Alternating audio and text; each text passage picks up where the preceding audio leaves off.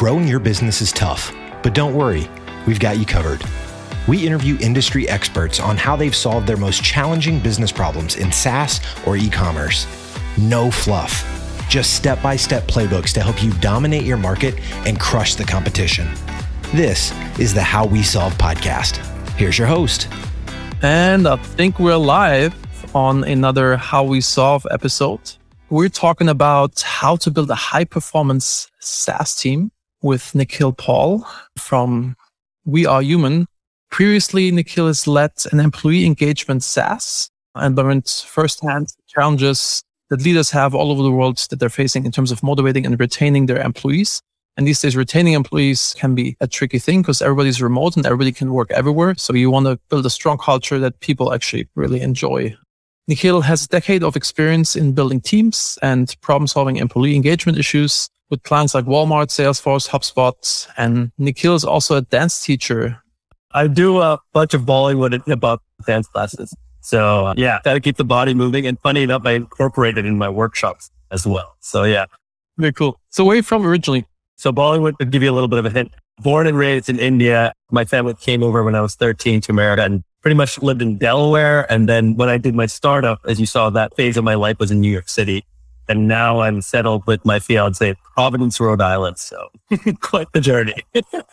Where in India are you from? Southern India, state of Kerala.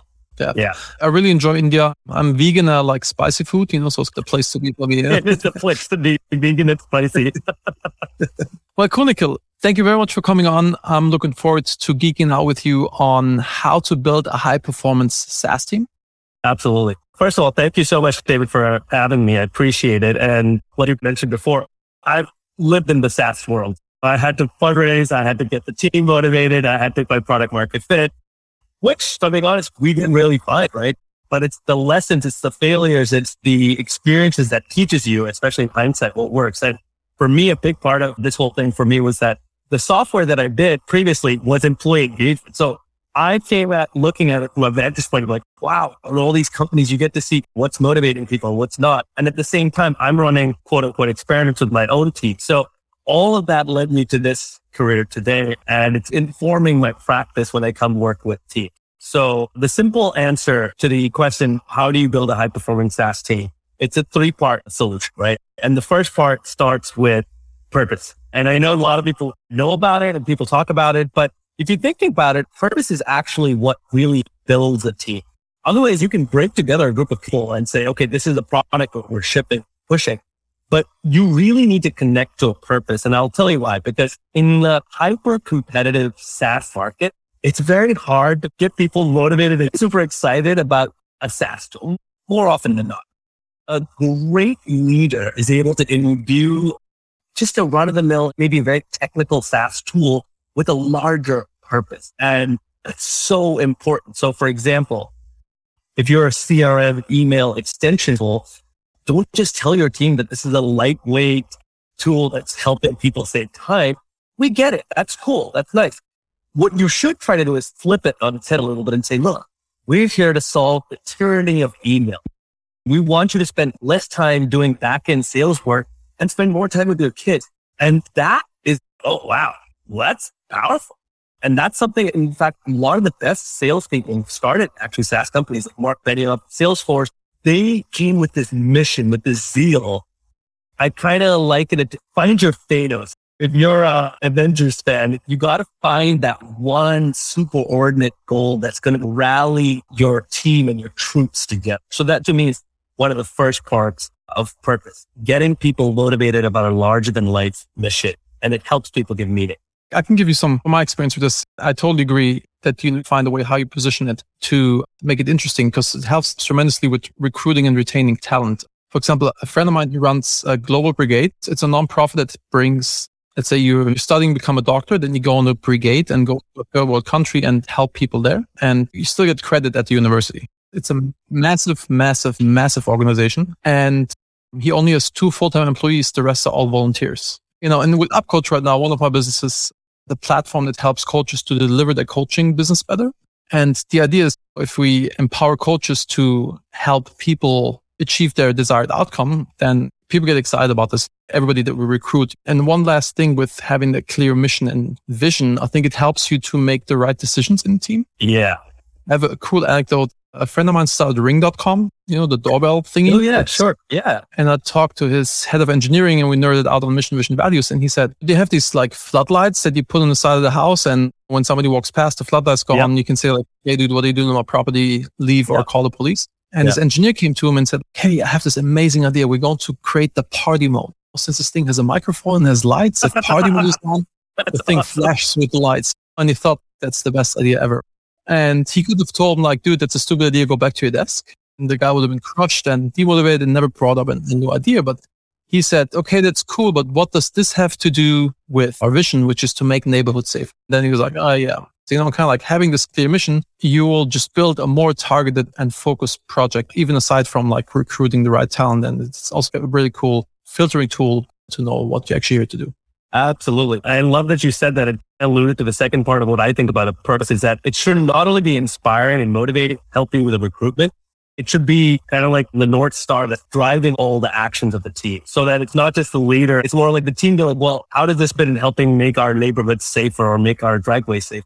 That's exactly it. Focus is the second part that a lot of people sometimes forget when it comes to purpose. They think it's just supposed to be this hoorah, but it's actually a very operational tool that you need to keep, make sure your team is right and heading in the right direction. And that's super critical for SaaS startups because all it takes is one excited idea. and that's a rabbit hole that deviates your product roadmap for three months, right? So yeah, that shiny object syndrome is a very common occurrence in SaaS startups, especially a CEO goes and talks to like one of their top customers and he comes back and says, guys, I have the best idea. Yeah. it's going to be disco floodlights. That's what the customer wants. And we're going to, so, so it's, it's a very common occurrence and being disciplined starts from the very get go. Discipline can be hashed out in that mission statement. It's an operational mission statement to that effect. And so I completely agree. The focus and inspiration has to be two sides of the coin when it comes to purpose.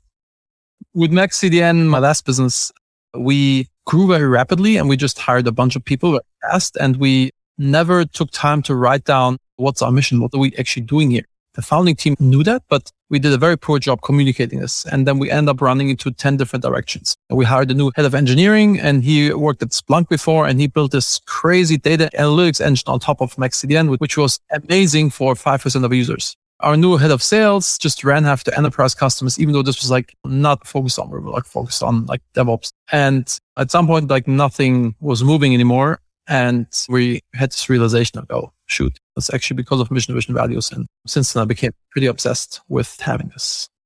100%. And it- Just look at some of the best SaaS products out there, right? Look at Slack. When Slack first came out, they hyper focused on three critical parts. If you think about Slack as just a chat, at the time there were so many tap parts as part of a larger product, but Slack was very focused on three most important parts of their tool. And that's all they focus on. And I think a lot of times because founders and CEOs and salespeople are very, sometimes we're driven by fear. We're like, oh, if I don't do this, that customer will leave us. If I don't do this, our product won't be attractive enough. And what that creates is like this really clunky long tail of customer demands and features that just slows the product and then slowly demotivates your team because you're not making that much progress. So that hyper focus, it's so hard. I've done it. I've been guilty of not doing it. Like a lot of people I talk to are guilty of not doing it. So it's just the natural forces in a startup team. As you mentioned before, the CEO coming with this crazy idea. If you really built a strong culture, I believe that the team has permission to also call you out on like, hey, dude, this is really in line with what we're here to do. Our head of product at UpCoach is like really good at giving us a lot of shit in terms of how we really build lean. It's annoying, but I'm very appreciative of him doing that. It's good to have this friction. Yeah, absolutely. That's the other thing. You want a team that has good conflict. So you don't want just yes people and people just jumping on board. The best ideas come from the isolation can lead to products like the Microsoft Zoom. You gotta have good constructive debates because if they feel like they can challenge the CEO with anything, then there's a level of trust there. Just because I wasn't there, ultimately the team went the other way doesn't matter because this team is all about challenging people and vetting the best ideas and getting only what matters to the mission to rise to the top. So yeah, that's exactly right. Starting with a good bed of trust then having constructive conflict, it's so critical to having that culture really be strong and positive. The point of a mission is you want to have people emotionally invested in that mission, right? Especially the leadership team. So the CEO or the person in charge will set the mission, but you want people reacting to it and investing in it and be like, I like this, or can we try this or whatever. And then the team forges that mission together. So when you, the team forges that, then it becomes good. So one of the best ways to do that, especially in a very technical SaaS driven environment is to come up with a good story. What is the best ideal work story of our team or our company? Airbnb does this really well. They're constantly storyfying their entire user process. And so people do that for products and features, but you got to start that from the top. Like the team should have a story about itself. When you have a good story and you can iron it out and say, this is what we focus on. This is who we help and this is the impact of what we do. Then what that becomes, you can get a clear operational mission state from that story if the team agrees. And the last part, you have to get a clear mission statement. And you say, okay, guys, what are we going to say yes to? What are examples of things we say no to? And teach the team to practice through that. We're going to say no to disco floodlights. It doesn't cover. It's fun, but maybe things that are outside of that, maybe we're saying no to it. So teaching the team, you're getting them to practice. Okay, these kind of features don't fit our purview, but this does. And so that's a huge time saver when you start learning to say no. What's your business's story and mission?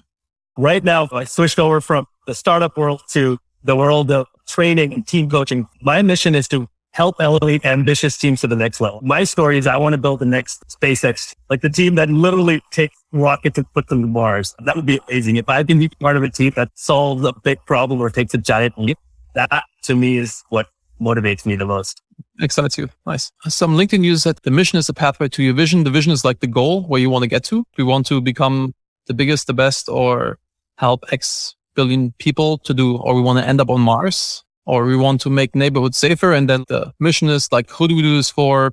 I guess it's like for residential in terms of going back to Ring. It's residential. It's not for businesses. And how do we do this by having these floodlights and doorbells? That's exactly right. The mission is more operational. The vision is more like, what's the ideal version of ourselves? What does that look like? And so you need both. Like the theory of intentional change theory says that you need to have a very strong vision. Like going to Mars is a very compelling vision. Ultimately, what SpaceX first is working on is literally, can we do a reverse landing with the rocket? That becomes the operational aspect of it. So the mission is the operational aspect to the vision. Even though it has something to do with SaaS teams, I'm such a mission values nerd. So I actually have my personal mission, my personal core values. And so I applied business principles to my personal life. Did you do the same thing or is it aligned with your business vision or do you have a different in your private life? I reverse engineered my career. I literally thought about who are the people I want to help the most? What am I really good at doing more than anyone else in the marketplace? And what do I enjoy the most satisfaction from? And so if you can reverse engineer and do it, that's, yeah, that's exactly right. So my personal mission statement is also my company mission directly fits with my values and my philosophy. Similar for me, my personal mission is to be a change agent who's transforming the lives of individuals and organizations so they can reach their full potential. By starting UpCoach, I have leverage because I give coach, empower coaches to do more and more of that. So first, figure out and really crystallize your vision. And he gave us some cool tools on how to do that. And then the second part in terms of building this high performance SaaS team was culture and how to get the right, make the right culture happen, basically. Yeah, absolutely. And if you talk to a lot of SaaS teams, especially early stage startup SaaS teams, this is not a priority. And you get it because a lot of us are just trying to find product market fit or we're trying to get investors or we're just trying to get this certain level of growth. But the truth is once you start going past a four to five members in your team that people are now building products and that people reporting to them and it's bigger, chunkier team. If you don't define the culture explicitly, the culture defines itself, but it defines itself to the lowest denominator especially in the remote world, what happens is that people have different ideas of how they think people should collaborate and they have different interpretations of their coworkers' actions. So what you're having is a different expectation versus what's reality. That's a perfect place for conflict to happen. What you think inside your head, this is what should be happening is different than what's actually happening. So, so let's go back to that example of that CEO coming up with a big far out idea, right? He says an idea to the team. The team knows it's not right, but like you were just saying, they're afraid of putting the team down or they don't want to have an awkward moment in the team. We're all friends. Why do we want awkward moment? Okay. The team's excited. Let's go ahead with it. And then the team is not reciprocating. No one's offering the right resources or commitment. And now the CEO is feeling more frustrated. So he's like, okay, the team's not helping me. I got to go in and micromanage a little bit more. And that, that starts that cycle of downward spiral where good intentioned people, because they didn't explicitly set boundaries and culture, start going down into their lowest denominator of culture. So that to me is why it's so important. You start by saying, guys, what are our biggest frustrations? What am I doing that you're really frustrated by? And let's just talk about it. If there is a bed of trust and people that really respect and trust each other, then the issue is not about that person. It's about the issue becomes the problem we're trying to solve. That's the part. Hash it out and say, hey, okay, what are people frustrated about? Tell me. Then you as a CEO can just open up and say, what are you most irritated by that I'm doing? You don't be surprised to hear that people have a lot of stuff to say. So that's the first part. Yeah, so you need a lot of trust. Trust equals good culture. If you can really instill this level of trust in everybody in the team, then you'll have good culture. We start in the recruiting phase sharing our mission, vision, values already in the video with the recruits. So they can see like, do I really want to work there or is this something that's not right? For example, at MaxCDN, our first core value was build cool shit because A, we wanted to recruit people who want to build cool shit and engineers. And we want to repel people who want to come to work with a and tie because they self-select. Then we have on the last page of our contract that people sign with us, we have our core values and have to initial next to each core value to sign them and then if you don't live up, this can be a reason for termination. The next thing we do, then we do an onboarding where we walk through our mission, vision, values and tell some core value stories to how somebody has showed these core values inside the organization, can learn from them. Then in terms of trust and, and errors, we have an error log, which is called improvement log now to make it sound a little better. And whenever something goes wrong, somebody fucks up, a customer complains or whatever it is, we add this to the error log. And then we review this together with the leadership team and Nobody gets in trouble for committing errors or doing mistakes, but you get in trouble if you don't add it to the error log because we want to be like a self-healing machine that always reviews our SOPs. What can we improve in terms of standard operating procedures to make sure these errors never come up again? And also having this culture that it's totally cool. Like, hey guys, I fucked up. I did this. I forgot to do this. It's totally cool. But which SOP can we improve that this will not happen again? And we do like a bunch of other stuff we're all remote with 300 people or so across my portfolio of businesses. Now, pre-COVID, we had people meet up on a regular basis where we have more people. And for example, in the Philippines, we have a bunch of people. So we have three areas where they can come together and meet. Now we replicate this online, but we have a bunch of activities. People do like random stuff, dancing, fitness, karaoke stuff, cringeworthy things for, for then Another thing we do is we do a town hall where we show like what's new. to Everybody participates and sees like what every department gives updates. We always go through core value stories and give people shout outs that have lived up to you know, certain core values. A bunch more stuff. But yeah, I'm curious to learn from you since you dealt with employee engagement for such a long time. What else we can do? Yeah, I love it. One of the things I love about what you did, especially with that error log, so to speak, that you're basically operationalizing and you're making it similar to development teams looking at their own error logs. Okay, what do we need to fix it? Have that retrospective. I love that because it takes the shame out of the individual and makes it an operating procedure. That's what I love. It shouldn't be like one brave person has to come out and say something. It should just be, all right, what can we work on? What's the next best thing we can work on? And then it becomes like this exercise where everyone's just trying to just better themselves 1%, 1% without any shame or isolation. One thing I really love is I call it a culture covenant. So for teams specifically, this is what we're focused on, right? Because at any stage in a company, people are always grunts and groans as the organization is either going through a pivot or they're growing or there's something, some sort of change is always happening. So you need to have a framework that's focused on the current operating system of your team. Because people are now more remote, so many meetings, let's say people are coming late to team meetings. Let's say now that becomes a new source of friction within the team that then comes, hey guys, this is something I'm frustrated about. I feel like no one's respecting our team meeting time punctuality. Can we make this one of the core things we will work on?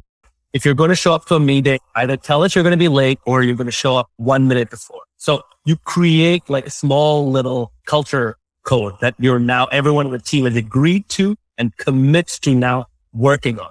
When you go to the gym, you work on different parts that need the most help so that you don't get injured. It needs a little more strengthening. And that's the idea here. You come up with these top five things that team is focusing on right now. And then let's say the team gets good about punctuality. They show team needs on time. You can take that off, put something else. What's the next thing we can work on better and tighten it up and execute a little bit stronger and faster and better. So again, that's for the team. We, we did something because we have a lot of people in the Philippines and we found that they're amazing. Give them a task. They deliver amazing work, but they're scared to show initiative. And then we just make this one of our core values. Give people shout and praise if they show initiative and fix that. Are you familiar with EOS? Entrepreneurial Operating System in the level 10 meetings. And after the meeting, they always have the question like around the room rates the meeting from zero to 10. And if it's below an eight, then you have to tell them why do you rate it below an eight? And then this could be like, oh, David was late and having this culture that it's okay to call people out on things and not in a mean way, but in the sense of, okay, we're a team and we want to succeed together. That's exactly right. Again, operationalize it, remove the shame, remove the stigma, and also make it fun, right? Like David, you show up late again, you buy a round of donuts for everyone in the office. If you gamify culture, you can create places just like the same way you applaud people for the town hall there are ways to build habits. You can build individual habits by gamifying it and operationalizing the entire thing. It's an easier way. The previous business, we had one problem with one of our partners who tend to be always late, especially for our partner meetings. And then once we just locked the door and didn't let them in. The third step, we said, is execution. How do you get people to really execute so you can focus on the fundamentals and, and grow? Yeah, this is another part. You'd be surprised. The tech world, the OKRs, and people talking about performance benchmark. Do you think execution wouldn't be a big deal. I think individually people are better at execution, but as a team, I think a lot of times people forget you're in one meeting out of 10 meetings in a day and there are a lot of decisions and choices being made. And sometimes it's hard to follow up on things and see where the team is. So what I say is you now know your mission. The next thing is you should say, what is our intention in the short term? basically it's called a performance talent. So let's say your goal this quarter for our CRM tool is to get it out into the hands of the top five companies out there. That's a very intentional goal. And from that goal, you will say, okay, we need to measure the effort we're putting into it. And also what does success look like? And you have to be clear about both parts. What is the minimum amount of effort we need to put into this that will guarantee this level of success? And so that could be a hypothesis you're making, or that could be a value generation uh, project that you're embarking on. So you could say, we have to reach up to 20 of our top customers and set up these pitch meetings. And that will guarantee us at least three top SaaS clients that will sign up for our freemium version. So it's very specific. It's very intentional. And so by doing this, one, we've created a performance challenge that requires everyone on the team to hustle. It can't just be the head of sales and the head of customer success. And it has to be development is moving towards this, design is moving towards this and moving the ball. And secondly, it should be ambitious enough. It should push the team a little bit. If it's hard enough, but not impossible enough, and you get it into what I call Goldilocks state, then people get energized. So like, all right, how do we get these three customers? How do we do this? And that's the part that a lot of people sometimes forget. There is a moment in every team when it changes from a group of people to becoming a team you feel the energy, the excitement, the, the ideas pop it. So that's what, as a leader, you have to figure out, okay, how do I create a performance challenge out of our quarterly goals or whatever? What can I say that's going to get people to be like, all right, I get it. I know what I have to do. Here's what we're determining outcome and success to be. Yes. So that's definitely the first part of the execution. Create a clear, compelling performance challenge as well. Any preferences for KPIs or just nine day plans or what's your go to defining these goals? So the way I think about it is that there are different frameworks out there for different places. Like you were saying with the one you just talked about EOS. The US the main thing is what's one metric? And I always like one metric, the one king KPI that defines progress more than anything else. Even a big company like Walgreens, they have one metric with like number of customers per this or something like that, as opposed to number of customers per store. And it sounds like a very minutia in metric. But what it changed for Walgreens was that instead of constantly trying to sell a ton of products, they just create a lot more locations based on that metric. The more accessibility that came, the more they would get profits. And if you know your business or the goal you're stating, that KPI should truly measure the most amount of meaningful progress for your goal or your business or whatever. And it's different, obviously, for each one. But I always force all my clients to say, if I put a hypothetical gun to your head and said, there's a one KPI that measures your success, what would that be? It's not an easy thing to figure out what is the North Star metric. Because you've been thinking about, is it the number of meetings that are being held inside by coaches? Is it the amount of time from once a coach signs up and he has the first meeting with his customer? It's, it's not an easy one. We're still struggling with finding the right one. And that's also, again, just because you have one metric, it doesn't mean the other metrics, the secondary metrics don't matter. They definitely matter. It's, I'm trying to come at it from a perspective of a busy executive, a busy team and you're trying to get them to move the ball. Everything that they do, every project, and PayPal has got this as well. PayPal anytime you come up with an idea, you should say, how is this idea going to push this metric, the number of users signing up, right? It's easier for them at that point signing up. So all the debates, all the discussions, all the progress is like, Hey, David, you've been running this project for a while, hadn't moved the number up or achieved this milestone. So it's an easier way to frame that debate. It's not the only KPI, but it's an easy way to remind people about the progress. Yeah, makes total sense. You mentioned before create performance challenges. What do you mean by having this defined KPI that you want to reach X by the next quarter or this week? Yeah, the KPI is just a measurement if you're making progress on that performance challenge. If I were to use the example of SpaceX, right? The performance challenge for SpaceX was to do the reverse land. If they could get that rocket come back and land, that was the measurement of success. If they did that, everything else was built on that. So you could have KPIs within that performance challenge, but also the performance challenge itself might be the milestone that you need to prove to yourself do it. So again, the KPI is if you're trying to hit a certain number to prove something, an outcome that helps. But if it's a milestone in and of itself, the milestone is good enough at proving success as well. Interesting. And you mentioned accountability do you define who is the team lead who is really responsible for this number, or is it like the entire team being responsible for it? How does it work with the North Star metric, or uh, what are your thoughts on That? Yeah, it's a good point. The research is, says that look, in high performance teams, individuals manage each other. It doesn't matter whether you're the CEO or not. The CMO can talk to the head of sales and say, Hey, why didn't you hit your numbers? What's going on? If you've done all the other parts right and you've got a good culture and you've got a strong mission, then you should be able to have that conversation without that person feeling like they're being attacked. So when you talk about ownership and accountability, the team decides who is going to assign this out, who's going to take ownership. And of course, for certain projects, you need someone who's going to be the direct part of the DACI framework, right? But anyone can call out anyone and say, Hey, listen, David, what happened? You didn't hit those numbers. What's going on? But if you've done all the other steps before the strike, no one's going to take offense at it. So this first, the responsibility. Everybody's responsible, able to respond, right? You can open up your mouth and say something to it.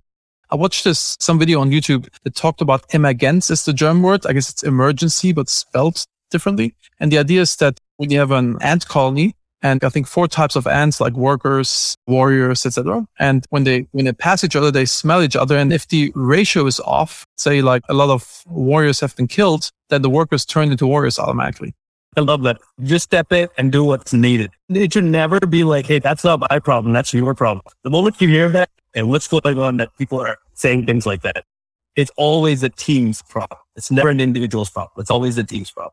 So in case somebody doesn't perform, I want to ask you a how to question how do you have a difficult conversation as a nice person? Like, how do you call somebody out if this culture is not really defined yet? Like, there's this deep trust and you can call people out on things. Like, how do you? Yeah. So I have a three part process for this. First, before you have a difficult conversation, prep. You got to prep, especially when it's a difficult conversation. There's a lot of emotions there. The first thing to do is they first figure out, okay, what is the outcome I want from this conversation? Do I want this person doing this action or do I just want to feel better about myself that I shouted at this person, right? You want to put aside the ego. Like, what is the outcome here? And then second, you also want to check in with yourself. Are you in a good space to have a conversation? If you are having a difficult conversation at the end of a long, stressful day, that's a no-go. So that's the first part. Prep yourself and make sure you know what my goal from this conversation and make sure you're in a good state. Then once you're having that conversation, dive deep, dive fast and dive deep just let them talk and empathize. Like really, you're trying to get to the root of the issue and sympathize and empathize and make them completely feel seen and heard and understand the root of the problem. Then the third part is problem solve together. Once you've made that person feel seen and heard, then look at that issue as a separate entity. Help them do it so they don't feel like they're being attacked. And once you do that, end that conversation with the commitment and say, okay, from now on, Whenever you have two or three more issues than you can handle, you let me know and I'll take one off the plate.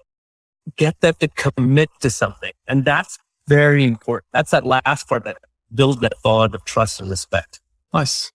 Love it. Similar to, I always want to have a direct report and I start working with this person as a leader. I think this is what you should do. And if I do this, maybe three or four of these conversations and then they get it like, Hey, this dude actually has my best intentions at heart. And if he gives me feedback, it's just so I can grow from it. And once this has clicked, it becomes like a real pleasure. But this has been working really well. And some tip from my mom, she always said, be hard in the case, but soft for the person. I had this guy, I had this conversation with him for an hour that if he doesn't change his behavior, I have to let him go. And then at the end, he was like still in such a good mood. I'm like, dude, if you don't change this, I'll freaking fire you. And you look at me like, what? You know, so being direct and not sugarcoating things can also be very helpful. Yeah. Just because you're being nice and you're empathizing problem solving, there's also consequences. And so you have to be honest about that. If you don't say that as a leader, then you'll feel like, oh, I feel like that person didn't understand. I'm not feeling heard. So you also have to feel heard and say, listen, if you don't do this, it's hard for us to work together it's part of it. You're being kind to them by also being clear. That's the most important thing you can do as a leader. Do you have any other books, tools, resources, or things you want to recommend? Yeah, you know, the book Five Dysfunctions of a Team by Patrick Lencioni. It's an easy read. It's kind of like a story driven. It's a good way to understand some of the culture aspects of it. And of course, I'm a big fan of Jim Collins, so I like Good to Great, and it's a lot of fundamental stuff. I've actually used that in my personal development as well. So those are two books right off the top of my head that are not too literature dense. It's a little bit more of an easier read than some of the other books I read. And in terms of org dev, what's your favorite book? Because I'm an organization development nerd as well. What's your favorite one? Raymond Hackman Katzenbach, they have a thing called High Performance Organization. I love it. It really talks about this idea of high performance teams and what's required. So that it's not for the average reader, but yet. Very cool, Nikhil. It was a real pleasure having you on. Thank you very much. I really enjoyed nerding out with you on my favorite topic. How can people reach you? You can find me on LinkedIn. I'm constantly every day posting thoughts and articles and ideas about team performance. And I also have a newsletter as well. That's on wearehuman.co, W-E-R-H-U-M-E-N dot C-O. awesome. Thank you very much for coming on. Really enjoyed our conversation. Thanks, everyone. Is your e commerce growing so fast that you can't keep up with supporting your customers in real time? Serve them better in any time zone and language. They will thank you with higher conversion rates and repeat purchases. We build and manage your own dedicated customer experience team of live chat and support agents. Get started today. Visit ltvplus.com. That's ltvplus.com. Thanks for listening to the How We Solve podcast. Dominate your market and crush the competition with our step by step playbooks. Subscribe right now in your favorite podcast player or visit howwesolve.com.